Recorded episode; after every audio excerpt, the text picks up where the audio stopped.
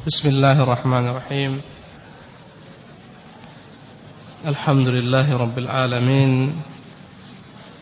Wa sallallahu wa sallama wa baraka ala abdihi wa rasulihi Muhammadin habihi ajma'in. Amma ba'du. Para ikhwan yang dimuliakan Allah, pada minggu yang lampau kita telah berbicara seputar tentang peperangan Hunain. Kita telah jelaskan juga hasil daripada peperangan tersebut dengan kemenangan di pihak kaum muslimin setelah sebelumnya mereka kocar-kacir. Kemudian kita telah jelaskan juga bagaimana Rasulullah SAW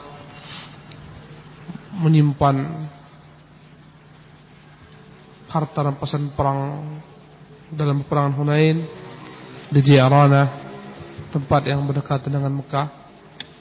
Kita juga telah jelaskan bagaimana Rasulullah sallallahu alaihi wasallam membagi-bagikan harta rampasan perang tersebut kepada para petinggi-petinggi Quraisy maupun kepala suku orang-orang Arab.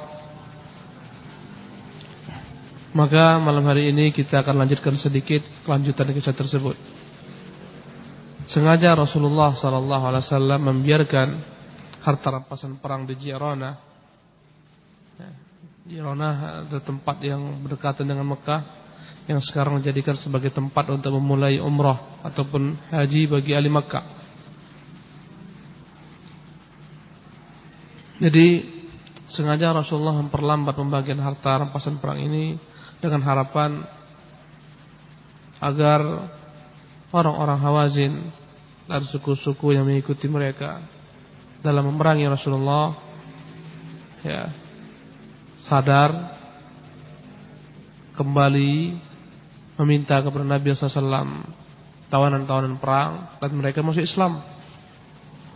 Ketika Rasulullah gagal mengepung mereka berhari-hari di Ta'if, mereka pulang dengan tangan hampa, tidak dapat menaklukkan seluruhnya suku Hawazin. Maka Rasulullah membagi-bagikan harta rampasan perang ini setelah menganggap apa yang dia nanti-nantikan tidak datang. Dibagi-bagilah harta rampasan perang ini kepada para sahabat Rasulullah, kecuali orang-orang Ansar dan sebagian daripada petinggi-petinggi Muhajirin. Kita telah sebutkan bagaimana suara-suara sumbang dari orang-orang Ansar merasa tidak puas dengan pembagian Rasulullah sallallahu alaihi wasallam, dan kita telah jelaskan bagaimana khutbah Rasulullah sallallahu alaihi wasallam memanggil mereka semua, menyatakan bahwasanya siasat perang beliau, ijtihad beliau memberikan harta rampasan perang kepada orang-orang yang baru masuk Islam agar mereka kuat Islamnya. Adapun orang-orang Ansar dianggap Rasulullah telah cukup iman mereka, tidak butuh lagi harta dunia. Maka ketika mereka merasa Rasulullah sallallahu alaihi wasallam mengingatkan mereka, Rasulullah memanggil mereka, Rasulullah menerangkan kepada mereka bahwasanya itu adalah merupakan strategi saja. Kemudian Rasulullah berkata, "Wahai orang-orang Ansar, apakah kalian merasa kecewa ketika aku berikan dunia ini kepada sebagian orang yang aku ingin menarik hatinya agar mereka mau kuat dalam Islam, sementara aku serahkan urusan kalian dengan keislaman kalian? Tidak akan rela wahai orang-orang Ansar ketika orang pulang membawa kambing dan untanya, membawa harta rampasan perang, kalian pulang membawa Rasulullah sallallahu alaihi wasallam. Wahai ma'asyar Ansar, demi Allah, kalaulah bukan karena hijrah, aku akan menjadi orang Ansar.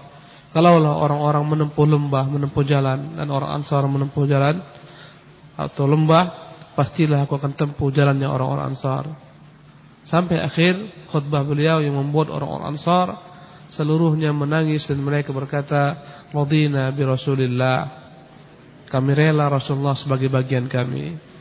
Dengan itu Rasulullah SAW berhasil mengembalikan kepada mereka kepercayaan mereka terhadap Rasulullah SAW. bahwasanya Rasulullah tidaklah berkhianat. Kemudian adapun lanjutannya, setelah dibagikan harta rampasan perang ini, baru datang utusan orang-orang Hawazin yang diperangi Rasulullah di Hunain. Mereka berlari, mereka bersembunyi di benteng. Setelah dibagi-bagikan habis, barulah mereka datang kembali, utusan daripada orang-orang Hawazin. Jumlah mereka sebanyak 14 orang di bawah pimpinan Zuhair bin Sarq. Dan di antara mereka ada Abu Barkan yang merupakan paman Rasulullah SAW sepersusuan. Maka mereka meminta kepada Nabi SAW agar mengembalikan kepada mereka tawanan-tawanan perang, istri-istri mereka, anak-anak mereka, dan harta mereka. Mereka berupaya merendahkan diri, merayu Nabi SAW, berbicara dengan sepenuh hati mereka, sehingga membuat orang-orang mendengarnya merasa bersedih. Maka Rasulullah sallallahu alaihi wasallam bersabda, "Inna mai man tarawna." Ini yang ada besertaku ini semua adalah yang kalian lihat sekarang. Banyak mereka, semuanya aku bagi-bagikan. Sulit untuk menarik kembali apa-apa yang telah dibagi-bagi. Dan sesungguhnya yang paling baik adalah kalian berkata jujur. Mana yang kalian pilih? Kata Rasulullah, apakah dikembalikan kepada kalian anak-anak kalian serta istri kalian, atau kalian lebih mencintai harta-harta kalian yang dikembalikan? Maka mereka bertanya, maka mereka menjawab, tentulah kamu tidak akan dapat.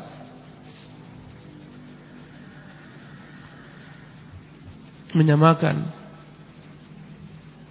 harta kami dengan anak istri kami, tentulah anak dan istri kami lebih mahal daripada harta-harta kami.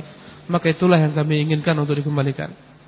Maka Rasulullah berkata kepada mereka semuanya, jika kelak aku salat zuhur, selepas salat zuhur, maka hendaklah kalian semuanya berdiri, teriakkan di depan seluruh orang-orang, Inna nastasfi'u bi Rasulillah ilal mu'minin. Katakan, kami bermohon syafaat Nabi kepada orang-orang beriman, dan kami bermohon kepada orang-orang beriman agar memberikan syafaat, meminta syafaat kepada Nabi Rasulullah sallallahu alaihi wasallam agar beliau mau mengembalikan kepada kami tawanan-tawanan perang kalian.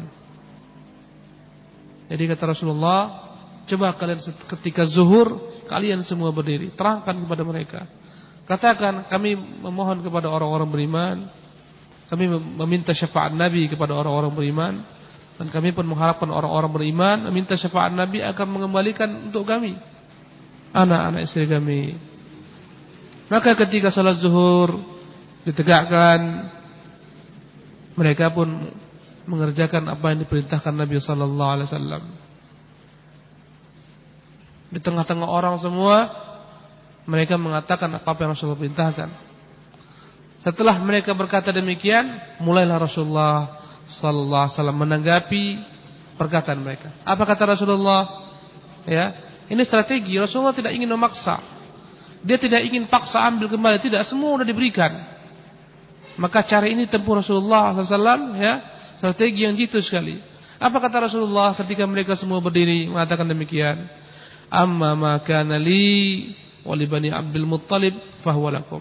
Adapun tawanan-tawanan kalian yang semuanya menjadi milikku dan milik Bani Abdul Muththalib, semuanya dikembalikan kepada kalian.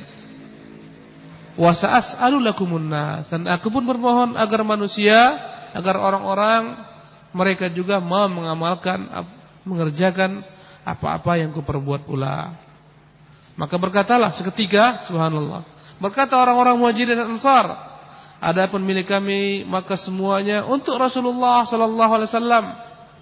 Silahkan Rasulullah bagikan kepada mereka, silahkan bagikan. Inilah Masya Allah, ya, petinggi-petinggi Islam Muhajirin Ansar. Seketika mereka berusaha mencari keridhaan Rasulullah sallallahu alaihi wasallam. Milik kami semua, kami kembalikan kepada Nabi. Silahkan dia kembalikan lagi kepada mereka. Tapi berkata al-Aqra bin habis, ini kepala suku Badui ini, ya, yang baru masuk Islam. Apa kata dia? Adapun aku dan Bani Tamim tidak akan kami kembalikan tawanan-tawanan tersebut. Itu sudah jadi milik kami. Berkata Uyaynah bin Hisn, adapun aku dan Bani Fazarah juga tidak akan kami kembalikan. Kami enggak rela bagian kami dipulangkan. Berkata Abbas bin Mirdas, adapun aku dan Bani Salim, maka kami pun tidak akan kembalikan tawanan-tawanan kami. Berkata Bani Salim membantah ucapan Abbas bin Mirdas, tidak benar, kami semuanya akan dikembalikan kepada Rasulullah. Maka berkata ketika Abbas bin Mirdas, kalian telah mengecewakanku dan menghinakanku. Maka berkatalah Rasulullah sallallahu alaihi wasallam kepada kaum muslimin, lihatlah mereka setelah datang kemari dalam keadaan Islam. Mereka semuanya masuk Islam. Suku Hawazin 14 orang ini, utusan ini semuanya masuk Islam. Dan aku telah berupaya agar dikembalikan untuk mereka tawanan-tawanan perang yang ketahuan. Dan aku telah katakan kepada utusan-utusan ini agar mereka memilih antara tawanan perang mereka yang telah menjadi tawanan perang kita atau harta. Maka mereka memilih anak-anak dan istri mereka lebih mereka dahulukan, utamakan. Berkata Rasulullah, maka barang siapa yang memiliki tawanan-tawanan perang tersebut dari kaum wanita-wanita mereka, anak-anak mereka, maka hendaklah dan hatinya tentram untuk mengembalikan, hendaklah dikembalikan. Barang siapa yang tidak mau dia mengembalikan dengan sukarela, maka hendaklah dia kembalikan dan aku akan ganti kelak.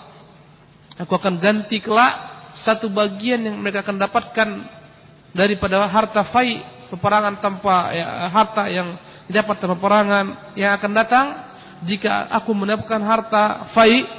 Fai maknanya adalah harta yang didapatkan tanpa berperang, ya. Jika aku mendapatkan harta fai kelak, maka satu bagian mereka aku akan dipergandakan menjadi 6 bagian. Ini perintah Rasulullah. Ya, jadi kata Rasulullah, yang hatinya tentram, rela, ikhlas, kembalikan, silahkan kembalikan.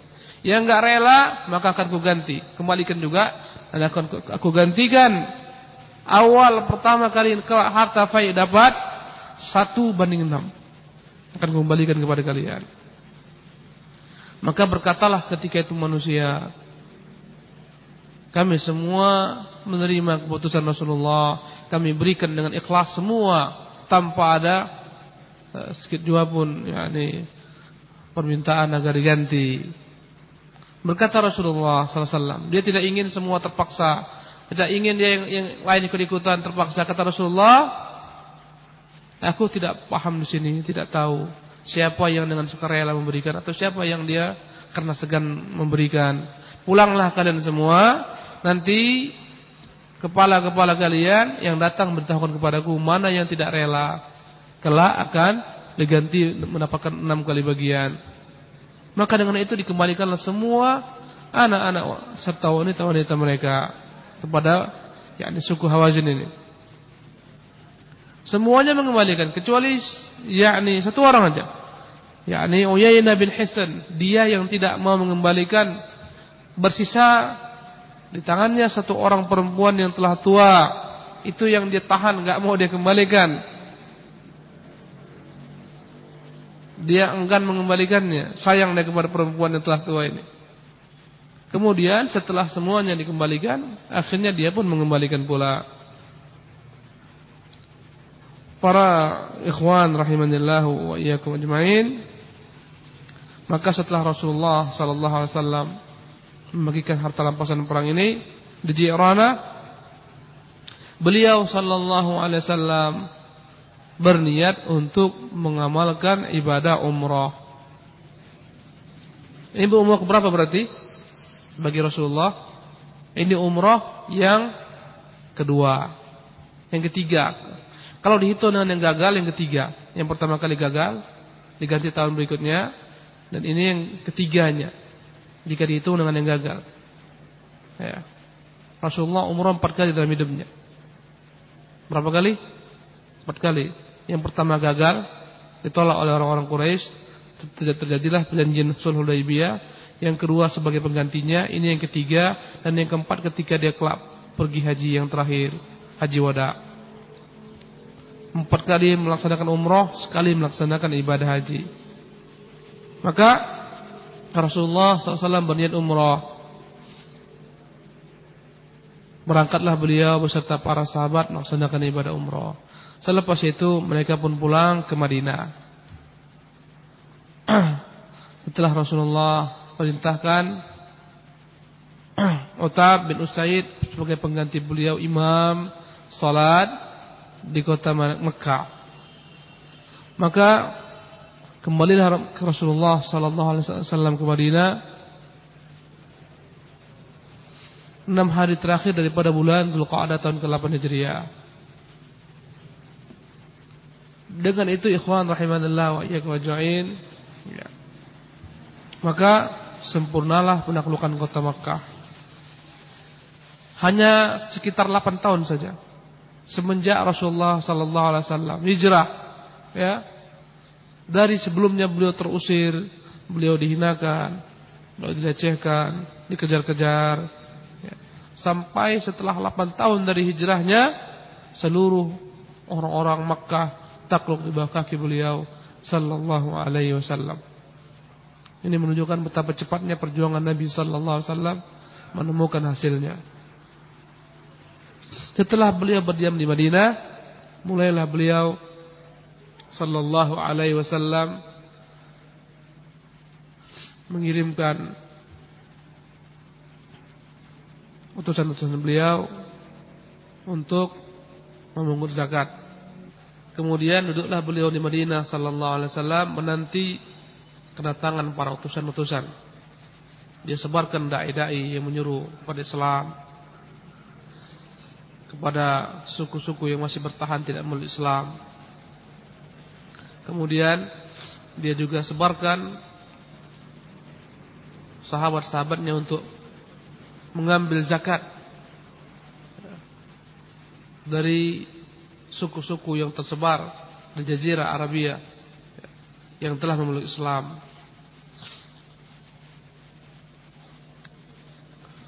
Para ikhwan yang dimuliakan oleh Allah Subhanahu wa taala, di antara para utusan yang dikirim Rasulullah sallallahu alaihi wasallam untuk mendakwahkan Islam, di antaranya adalah utusan yang dibawa pimpin Uyaynah bin Hisn al-Fazari, diutus ke Bani Tamim dengan membawa 50 orang penunggang kuda. Berangkatlah mereka tanpa membawa seorang pun dari orang-orang Muhajirin maupun Ansar. Rasulullah perintahkan utusan ini untuk memerangi Bani Tamim karena mereka menghalang-halangi kabilah-kabilah yang ingin membayar zakat. Mereka memprovokasi kabilah-kabilah yang telah masuk Islam untuk enggan membayar zakat. Berangkatlah Uyainah. Jika telah malam tiba, dia bergerak. Siang hari dia bersembunyi. Sampai Uyainah bin Hisn berhasil memergoki mereka di tengah padang pasir pada waktu malam hari. Kemudian larilah mereka meninggalkan Uyainah dan pasukannya, dan Uyainah berhasil menawan 10 orang laki-laki mereka serta 21 orang perempuan mereka, anak-anak semuanya dibawa ke Madinah dan semuanya ditempatkan di rumah Ramlah bintil Harits radhiyallahu taala anha.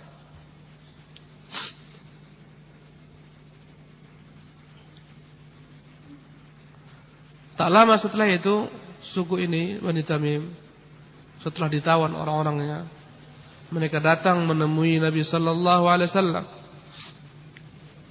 Mereka ingin menebus tawanan mereka, tawanan yang ditawan kaum muslimin.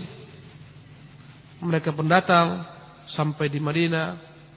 Mereka menyuruh, wahai Muhammad, keluarlah kepada kami. Keluarlah. Nabi sallallahu alaihi wasallam menemui mereka. Dan mereka mengajak Nabi SAW berunding, berbicara panjang lebar, ya, menuntut tuntutan mereka sampai datang salat zuhur. Kemudian selepas zuhur Rasulullah duduk di masjid. Maka mereka mulai menampakkan kepada Nabi SAW dan kaum muslimin, ya, kehebatan mereka. Mereka ingin membangga-banggakan suku mereka di hadapan Nabi SAW dan kaum muslimin. Maka mereka suruh salah seorang mereka sebagai khatib, pembicara utusan, yang bernama Atharid bin Hajib. Dia berbicara dengan panjang lebar, berapi-api, menerangkan kepada Rasulullah SAW tentang kehebatan mereka. Maka Rasulullah perintahkan sahabatnya untuk menjawab khutbah tersebut. Maka Rasulullah perintahkan salah seorang sahabat yang bernama Tsabit bin Qais bin Syammas. Dia disebut dengan nama Khatibun Nabi, pembicara Nabi sallallahu alaihi wasallam. Maka dia pun menjawab. Kemudian mereka tampilkan seorang penyair mereka, maka Rasulullah pun tampilkan penyair lainnya dari Rasulullah, yakni Hasan bin Tsabit. Maka setelah mereka melihat kehebatan kepiawaian khatib Nabi, kehebatan kepiawaian syair Nabi, akhirnya mereka semuanya tunduk, takluk, dan mereka pun masuk Islam. Dengan demikian Rasulullah kembalikan kepada mereka semua, yakni harta rampasan perang serta anak dan istri mereka yang telah diambil oleh kaum muslimin. Dan ini menunjukkan kepada kita bahwasanya Islam bukanlah mereka itu mencari dalam berperang, bukanlah tujuannya harta rampasan perang, tidak, tapi dakwah. Begitu mudahnya Nabi mengembalikan, subhanallah, harta rampasan perang yang mereka dapatkan. Jadi ini adalah merupakan bantahan kepada orang-orang yang mengatakan Islam tersebar dengan pedang, memaksakan kepada orang-orang untuk memulai, tidak, ya.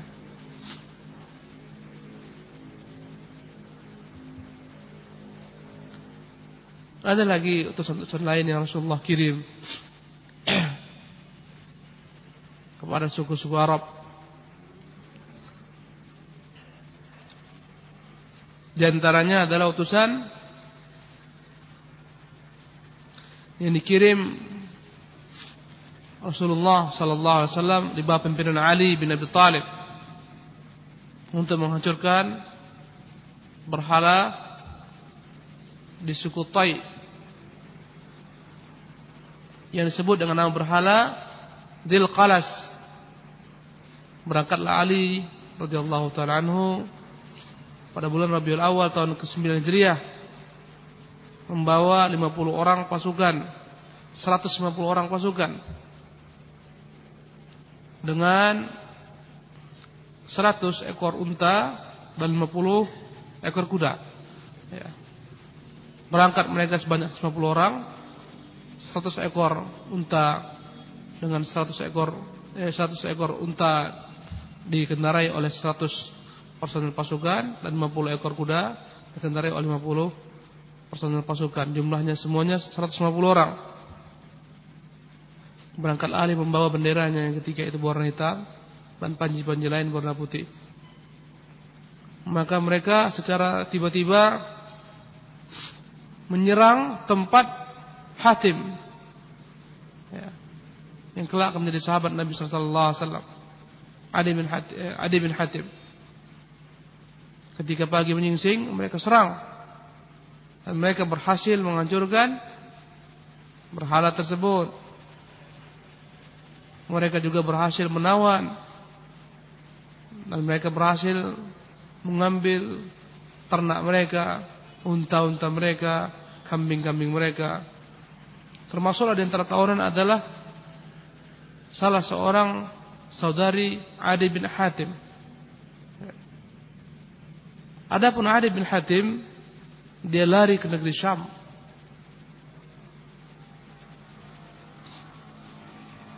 maka kaum muslimin mendapati dalam tempat berhala tersebut sebanyak 3 pedang dan 3 perisai. Di jalan mereka bagikan harta ini kepada para prajurit. Adapun keluarga Hatim ya, tidak dibagi-bagikan oleh mereka. Mereka serahkan kepada Rasulullah sallallahu alaihi wasallam. Maka sampainya di Madinah, berkatalah ketika itu saudara Adi bin Hatim ya, kepada Rasulullah sallallahu alaihi wasallam. Dia berkata, "Ya Rasulullah, ghabal wafidu wa inqata'al walid." Orang tua kami telah binasa, saudara kami pun berlari meninggalkan kami, karena aku telah tua renta. Gak mungkin aku bisa membantu kalian, menjadi pembantu. Aku telah tua. Maka berikanlah kepada kebebasan ya Rasulullah. Semoga Allah memberikan kepadamu nikmatnya. Ya. Saudari Adi bin Hatim, dia katakan, ya Rasulullah, orang tuaku telah meninggal, saudaraku lari, aku telah tua, gak ada gunanya di sini, ditawan. Aku gak mampu membantu kalian. Berikanlah kepada aku kebebasan. Rasulullah SAW bertanya kepadanya, siapa saudaramu? Dia katakan, Adi bin Hatim. Berkata Rasulullah, Adi yang dia berlari daripada Allah dan Rasulnya, kemudian Rasulullah pun meninggalkannya. Begitulah selama 3 hari, ya. Maka pada hari yang ketiga Rasulullah SAW membebaskannya dan menghadiahkan kepadanya unta. Kemudian dengannya dia tunggangi unta tersebut ke negeri Syam. Dia temui saudaranya Adi bin Hatim radhiyallahu taala anhu, yang ketika itu masih musyrik. Dia memiliki agama ahli kitab. Datanglah saudarinya ini kepada Adi bin Hatim, berkata kepada saudaranya, wahai Adi, sesungguhnya Rasulullah benar-benar mulia hatinya. Alangkah baiknya dia, bahkan dia mampu berbuat apa yang orang tuamu tidak pernah buat kepadamu. Datanglah kepadanya engkau, baik dalam keadaan sukarela ataupun dalam keadaan ketakutan. Datanglah kepadanya, mintalah kepadanya ampunan. Maka datanglah Adi bin Hatim ya, dengan tanpa ada suaka politik, tanpa ada yang menjaminnya. Dia datang ke Madinah sendirian, sampai ke rumah Nabi SAW. Tatkala Adi duduk di hadapan Rasulullah SAW, maka Rasulullah berbicara. Rasulullah memuji Allah, memuja Allah, kemudian berkata kepada Adi bin Hatim, ma yafirruka, wahai Adi, apa yang membuat engkau berlari? Apakah engkau lari karena ucapan la ilaha illallah? Bahkan engkau wahai Adi, adakah Tuhan lain selain Allah SWT? Berkata Adi, tidak ada. Kemudian Rasulullah kembali berbicara. Setelah itu dia bertanya kembali, wahai Adi, apakah engkau berlari daripadaku karena engkau mengetahui ada Tuhan yang lebih besar daripada Allah Subhanahu wa taala? Berkata Adi, tidak. Maka berkata Rasulullah, wahai Adi, tahukah engkau sesungguhnya orang-orang Yahudi adalah orang yang Allah murkai mereka. Sesungguhnya orang-orang Nasara adalah orang-orang tersesat. Maka berkata Adi ketika itu, ya Rasulullah, sesungguhnya aku adalah seorang yang lurus dan seorang yang sekarang berserah diri masuk Islam. Maka tersenyumlah Rasulullah SAW melihat Adi bin Hatim masuk Islam. Kemudian Rasulullah perintahkan agar dia tinggal di salah seorang rumah orang Ansar.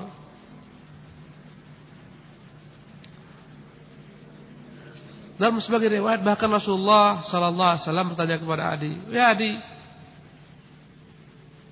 bukankah engkau salah seorang ahli kitab?" Dia katakan, "Ya.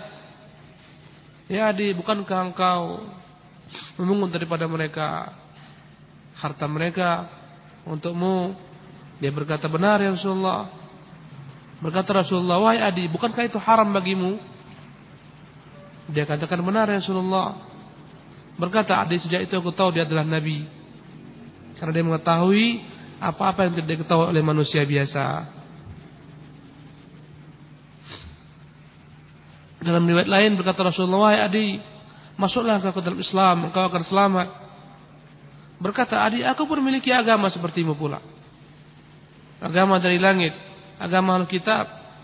Berkata Rasulullah, wahai Adi, aku lebih kenal terhadap agamamu daripada engkau mengenal agamamu sendiri. Bukankah kau makan harta yang haram kau makan dari kaummu?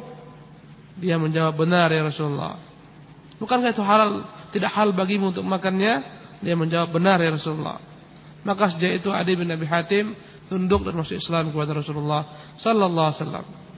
Bahkan Bukhari meriwayatkan, ketika Adi bin Hatim berbicara, berdialog, berdiskusi dengan Rasulullah sallallahu alaihi wasallam, datang para sahabat-sahabat dalam keadaan fakir,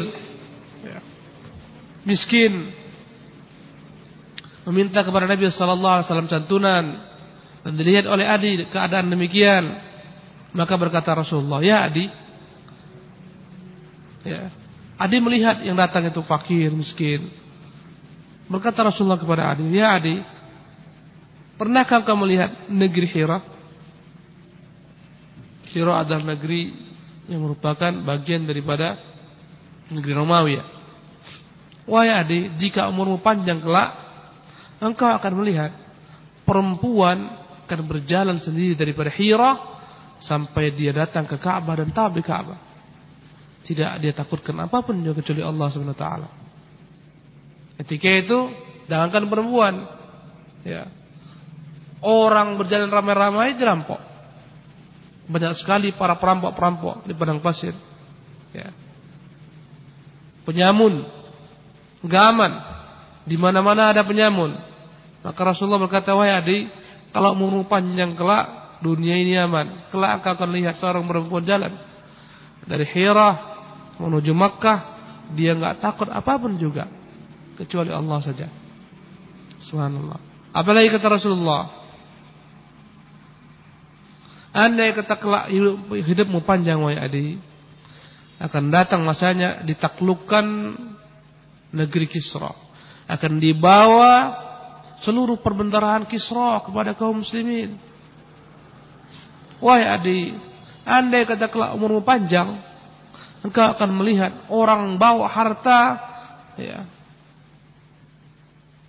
satu genggam emas atau perak, dia ingin bagikan kepada orang-orang yang miskin untuk menerimanya, tapi tidak akan ada yang menerimanya karena semua orang telah kaya. Sampai akhir hadis. Jadi kata Rasulullah, ketika dia melihat yang datang itu miskin, ya dia akan berubah perkara kelak. Agama ini akan Allah menangkan. Enggak ada yang seperti ini kelak. Akan datang orang bawa satu tapak tangan uang emas perak, mau dia berikan sedekah, enggak ada yang mau terima. Berkata Adi bin Abi Hatim, "Fara'aitu adh-dha'inata tartahilu min al-hirah." Aku pernah, kata Adi, akhirnya sampai juga masanya aku melihat perempuan dari Hirah jalan sendiri ke Ka'bah, tawaf tanpa ada yang ditakuti kecuali Allah. Kemudian aku termasuk salah seorang pula yang melihat bagaimana Kisra ditaklukkan, bahkan aku ikut dalam peperangan tersebut, di mana dibawa semua perbendaharaan Raja Kisra bin Hormuz.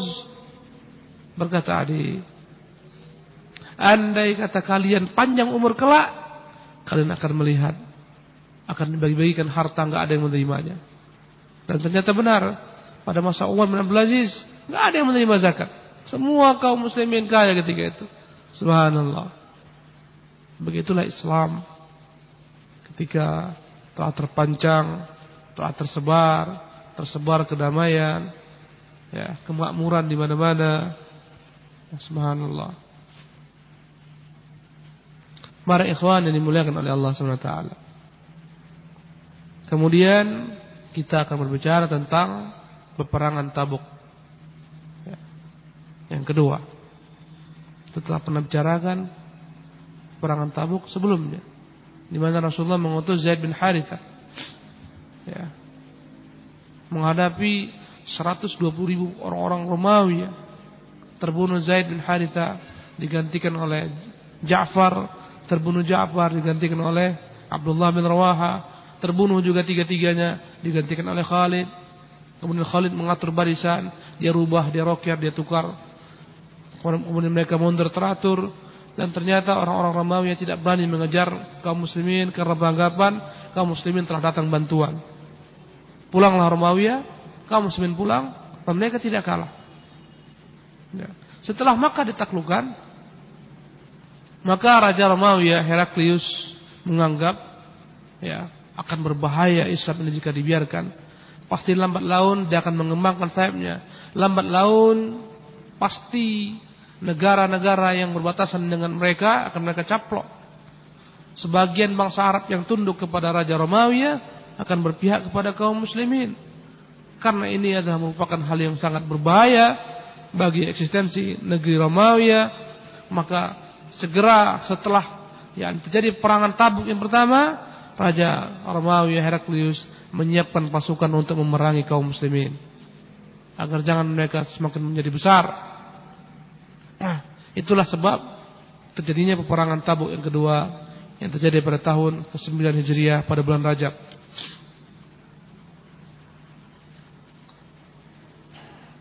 Begitu dahsyatnya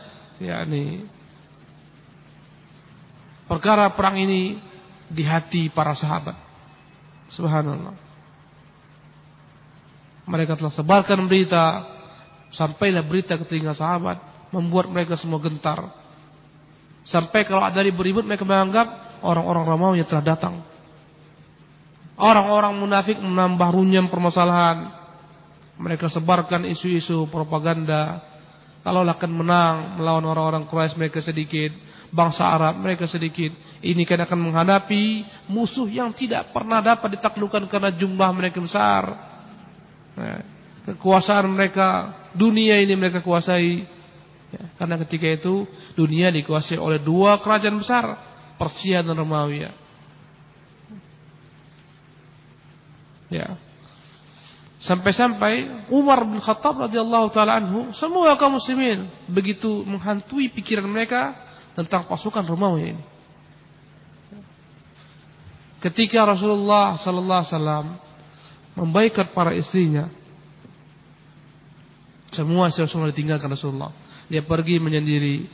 Dan sebabnya karena mereka menuntut kepada Rasulullah kelebihan belanjaan, tambahan uang belanja yang membuat Rasulullah kecewa. Rasulullah meninggalkan mereka semua. Beliau menyendiri di tempat pemondokan beliau. Maka Umar bercerita ketika dia lihat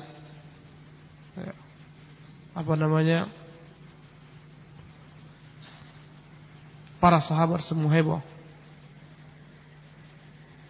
Berita yang pertama kali sampai kepada Umar adalah salah seorang daripada dua sahabatnya yang tinggal di tempat yang awali di kota Madinah. Pada malam hari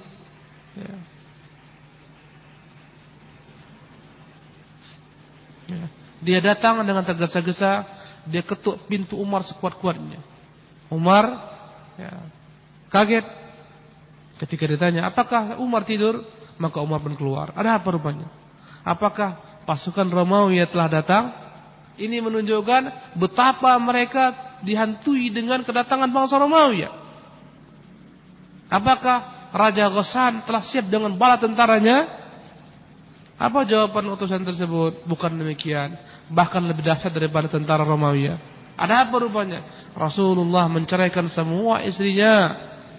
Gempar ketika itu Umar. Karena salah seorang anaknya adalah istri Rasulullah, Hafsah. Kemudian dia datang menemui Hafsah. Dia marah-marah Hafsah. Sampai akhir kisah. Intinya yang kita ambil di sini adalah begitu menghantui pemikiran mereka tentang kedatangan bangsa Romawi dengan jumlah mereka yang sangat besar. Para ikhwan yang dimuliakan oleh Allah SWT,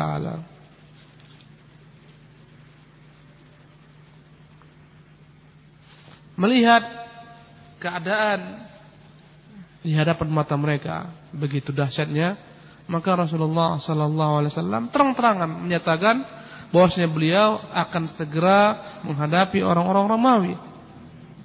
Tidaklah menjadi kebiasaan Rasulullah sallallahu alaihi wasallam memberitahukan kaum muslimin keberangkatannya untuk berperang. Kebiasaannya Rasulullah kalau mau berperang, memerang satu kaum, dia akan berjalan ke arah tempat lain supaya tidak tersebar berita tiba-tiba dia telah ada di hadapan musuh. Tapi ketika perang Tabuk, Rasulullah siapkan jauh-jauh hari kaum muslimin semua agar bersiap-siap. Subhanallah.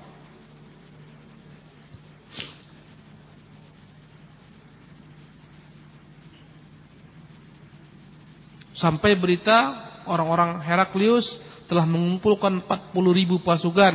Subhanallah. Mereka mulai bergerak menuju Madinah. Mereka akan mencaplok semua bangsa Arab yang berbatasan dengan mereka, yang telah takluk kepada kaum muslimin. Ketika kaum muslimin memerangi mereka pada awal peperangan sebelumnya. Sampai berita bahkan bangsa Romawi bergabung membuat sekutu dari suku Laham, Judham dan lain-lain daripada orang-orang Nasrani bangsa Arab. Dan telah sampai berita mereka telah sampai di tempat yang bernama Balqa yang berdekatan sekali dengan Tabuk. Ini tentulah merupakan bahaya besar. Yang lebih dahsyat daripada itu adalah kondisi kaum muslimin dalam keadaan kering yang sangat panas sekali, terik sekali matahari, musim panas. Dalam kondisi mereka kesulitan, apalagi dalam kondisi ketika itu kurma-kurma mereka sedang berbuah lebat-lebatnya. Masa memetik hasil panen ketika panas bersangatan sekali. Alangkah beratnya bagi orang-orang yang tidak memiliki iman meninggalkan keadaan demikian, meninggalkan kebun-kebun kurma mereka yang telah ranum buahnya, yang siap dipetik, berpayah-payah meninggalkan kota Madinah, berjalan menuju Tabuk.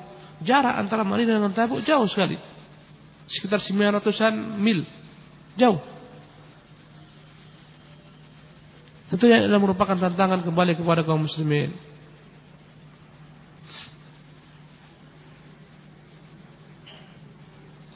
Adapun Rasulullah SAW memandang, kalaulah dibiarkan orang-orang Romawi tidak ditanggapi sikap mereka, pastilah mereka akan berjalan, akan mencaplok suku-suku Arab yang telah meluk Islam, yang berbatasan dengan mereka. Dan pastilah lambat laun mereka akan sampai ke kota Madinah. Pasti ini akan menghancurkan dakwah Islam, akan menghancurkan wibawa kaum muslimin. Orang-orang jahiliyah yang baru saja takluk kepada Islam, boleh jadi mereka murtad kembali. Orang-orang munafik yang terus-menerus mencuri-curi kesempatan untuk menghancurkan Islam mendapati tempat. Maka harus tantangan orang-orang Romawi yang dibalas. Dan orang-orang munafik terus-menerus mereka membangun hubungan dengan orang-orang Romawi di bawah pimpinan Abu Amir Al-Fasiq, orang fasik ini Abu Amir. Bahkan orang-orang untuk memuluskan perbuatan mereka, orang-orang munafik ini membuat masjid. Mereka merayu-rayu Nabi untuk sholat di sana. Kata Nabi, belum ada waktu. Nanti selesai pulang dari Tabuk, kami akan sholat di sana. Tapi qadarullah, Allah beritahukan mereka bangun masjid ini bukan untuk menyatukan kaum muslimin. Mereka bangun masjid sebagai markas mereka untuk memecah belah kaum muslimin, yang disebut dengan nama masjid Dirar. Maka ketika Rasulullah pulang dari kota Tabuk, Allah beritahukan sampai Rasulullah di masjid itu bukan salat, tapi Rasulullah bakar masjid itu semua. Hancurlah kekuatan mereka. Maka Rasulullah permaklumkan kepada seluruh sahabat bahwasanya beliau bersiap-siap untuk berperang.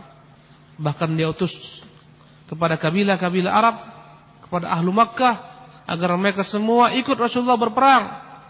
Subhanallah. Ini adalah perangan yang paling dahsyat, yang akan dihadapi, perangan yang paling dahsyat. Maka orang-orang pun mulai bersiap.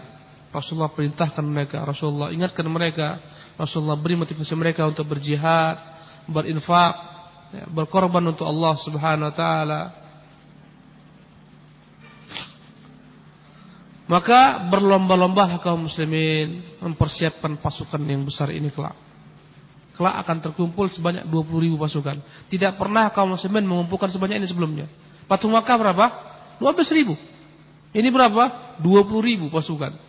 Ya, mereka dalam keadaan kesulitan, ya, karena pasukan banyak. Sampai-sampai satu ekor unta ditunggangi 18 orang ganti-gantian. 18 orang satu ekor unta. Karena ayahnya kondisi mereka. Rasulullah mengajak mereka untuk berinfak dan Allah Subhanahu wa taala. Maka berdatanganlah orang-orang dari mana-mana. Dari Madinah. Dari seluruh penjuru datang ke Madinah, berkumpul beserta Nabi sallallahu alaihi wasallam. Tidaklah ada yang tinggal kecuali orang-orang munafik. Kalau hatinya ada penyakit.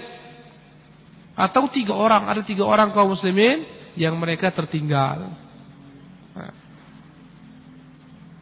Bahkan tidak sedikit ada orang-orang yang datang memohon kepada Nabi untuk dibawa berperang, tapi mereka tidak punya bekal. Maka Rasulullah tolak mereka semua, sehingga mereka pulang dalam keadaan menangis karena tidak ada bekal, tidak ada kendaraan, tidak ada perbekalan yang cukup, perjalanan panjang. Turunlah ayat, la ajidu ma ahmilukum alaihi tawallau wa a'yunuhum tahfidhu min ad-dam'i hazanan alla yajidu ma yunfiqun. Berkata Allah menceritakan perihal mereka yang datang meminta agar dibawa. Berkata Rasulullah, enggak ada yang mampu yakni kupersiapkan untuk kalian sebagai bekal, membawa kalian ke berperang. Maka mereka berpulang dalam keadaan menangis karena mereka enggak ikut berperang beserta Rasulullah SAW. Kecuali orang-orang munafik. Orang-orang munafik datang atau bersatu memberikan uzur, ya Rasulullah, seperti Abdullah bin Ubay bin Salul. Aku enggak bisa pergi ikut. Aku enggak tahan melihat perempuan-perempuan orang Romawi ya, cantik-cantik. Aku enggak sabar melihat mereka. Maka izinkanlah aku untuk tidak ikut perang ya Rasulullah. Ada yang datang ya Rasulullah, keluargaku enggak ada yang jaga, macam-macam. Semuanya kata Rasulullah, ya pergilah, ya pergilah, ya pergilah. Semuanya diberikan Rasulullah uzur orang-orang munafik. Maka Rasulullah perintahkan para sahabat berinfak. Mereka pun berlomba-lomba berinfak. Adalah Utsman bin Affan telah menyiapkan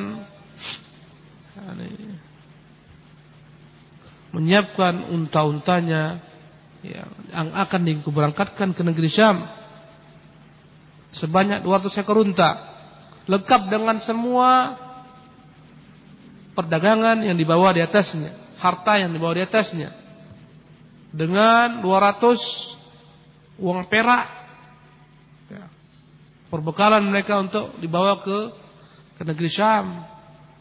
Maka maka Utsman radhiyallahu taala anhu mensedekahkan semuanya ini. Subhanallah. Bahkan dia tambah lagi, dia sedekahkan lagi sebanyak 100 ekor unta lengkap dengan seluruh perbendaharaan yang di atasnya. Kemudian dia tambahkan lagi dalam bentuk uang sebanyak 1000 dinar, bukan dirham, dinar, mata uang emas. Ya. Semuanya diserahkan kepada Nabi Sallallahu Alaihi Wasallam. Maka Rasulullah ketika melihat banyaknya infak Utsman, beliau berkata Sallallahu Alaihi Wasallam, "Ma dharra Utsmanu ma amila ba'dal yaum." Tidaklah ada yang membahayakan Utsman lagi setelah hari ini dengan infak ini perbuat. Subhanallah. Jangan lagi Utsman khawatir dengan apa yang akan dia buat setelah hari ini karena jumlah infaknya begitu besar untuk Allah Subhanahu wa taala. Kemudian dia kembali bersedekah sampai terhitung jumlah terakhir, ya, dia bersedekah sebanyak 900 ekor unta, 100 ekor kuda, lain dengan uang-uang. Subhanallah. Utsman radhiyallahu taala. Maka ketika Utsman menjadi khalifah, ketika orang-orang Khawarij memfitnah Utsman, engkau nepotisme, engkau makan harta rakyat. Kata Utsman, dulu sebelum aku jadi khalifah, aku orang yang paling kaya. Dia sebutkan ini, ya. Subhanallah. Mana harta kaum muslimin yang aku makan? Kata Utsman radhiyallahu taala. Adapun Abdurrahman bin Auf, dia datang membawa 200 uang perak. Adapun Abu Bakar, dia datang membawa seluruh hartanya yang dia punya, tidak ada lagi disisakan untuk keluarganya kecuali Allah dan Rasulnya. Abu Bakar datang membawa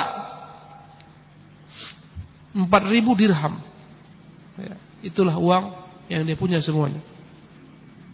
Dan dialah yang pertama kali datang membawa hartanya ke hadapan Nabi sallallahu alaihi wasallam. Adapun Umar bin Khattab radhiyallahu taala anhu, dia datang membawa setengah daripada hartanya. Abbas datang membawa hartanya yang banyak.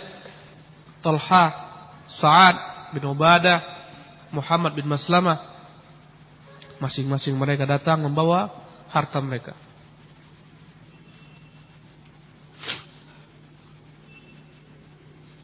Datang Asim bin Adi membawa 90 wasak kurma, satu wasak 60 mud, kalikan 90. Akhirnya masing-masing orang datang membawa harta mereka. Ada yang banyak, ada yang sedikit, bahkan ada yang bawa satu mud saja. Satu mud dari kurma, satu telapak tangan daripada kurma.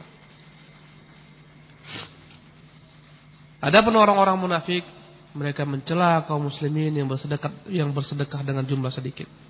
Mereka cela, untuk apa satu genggam kurma? Ini enggak ada artinya ini. Mereka rendahkan, mereka hinakan. Inilah orang-orang munafik. Para ikhwan yang dimuliakan oleh Allah Subhanahu wa taala. Insyaallah kelanjutan kisah ini kita akan lanjutkan di kesempatan yang akan datang. Ya. Diharap antum bersabar. أقول قولي هذا وأستغفر الله لي ولكم وأتوب إليه وصلى الله وسلم على نبينا محمد وآخر دعوانا الحمد لله رب العالمين والسلام عليكم ورحمة الله وبركاته.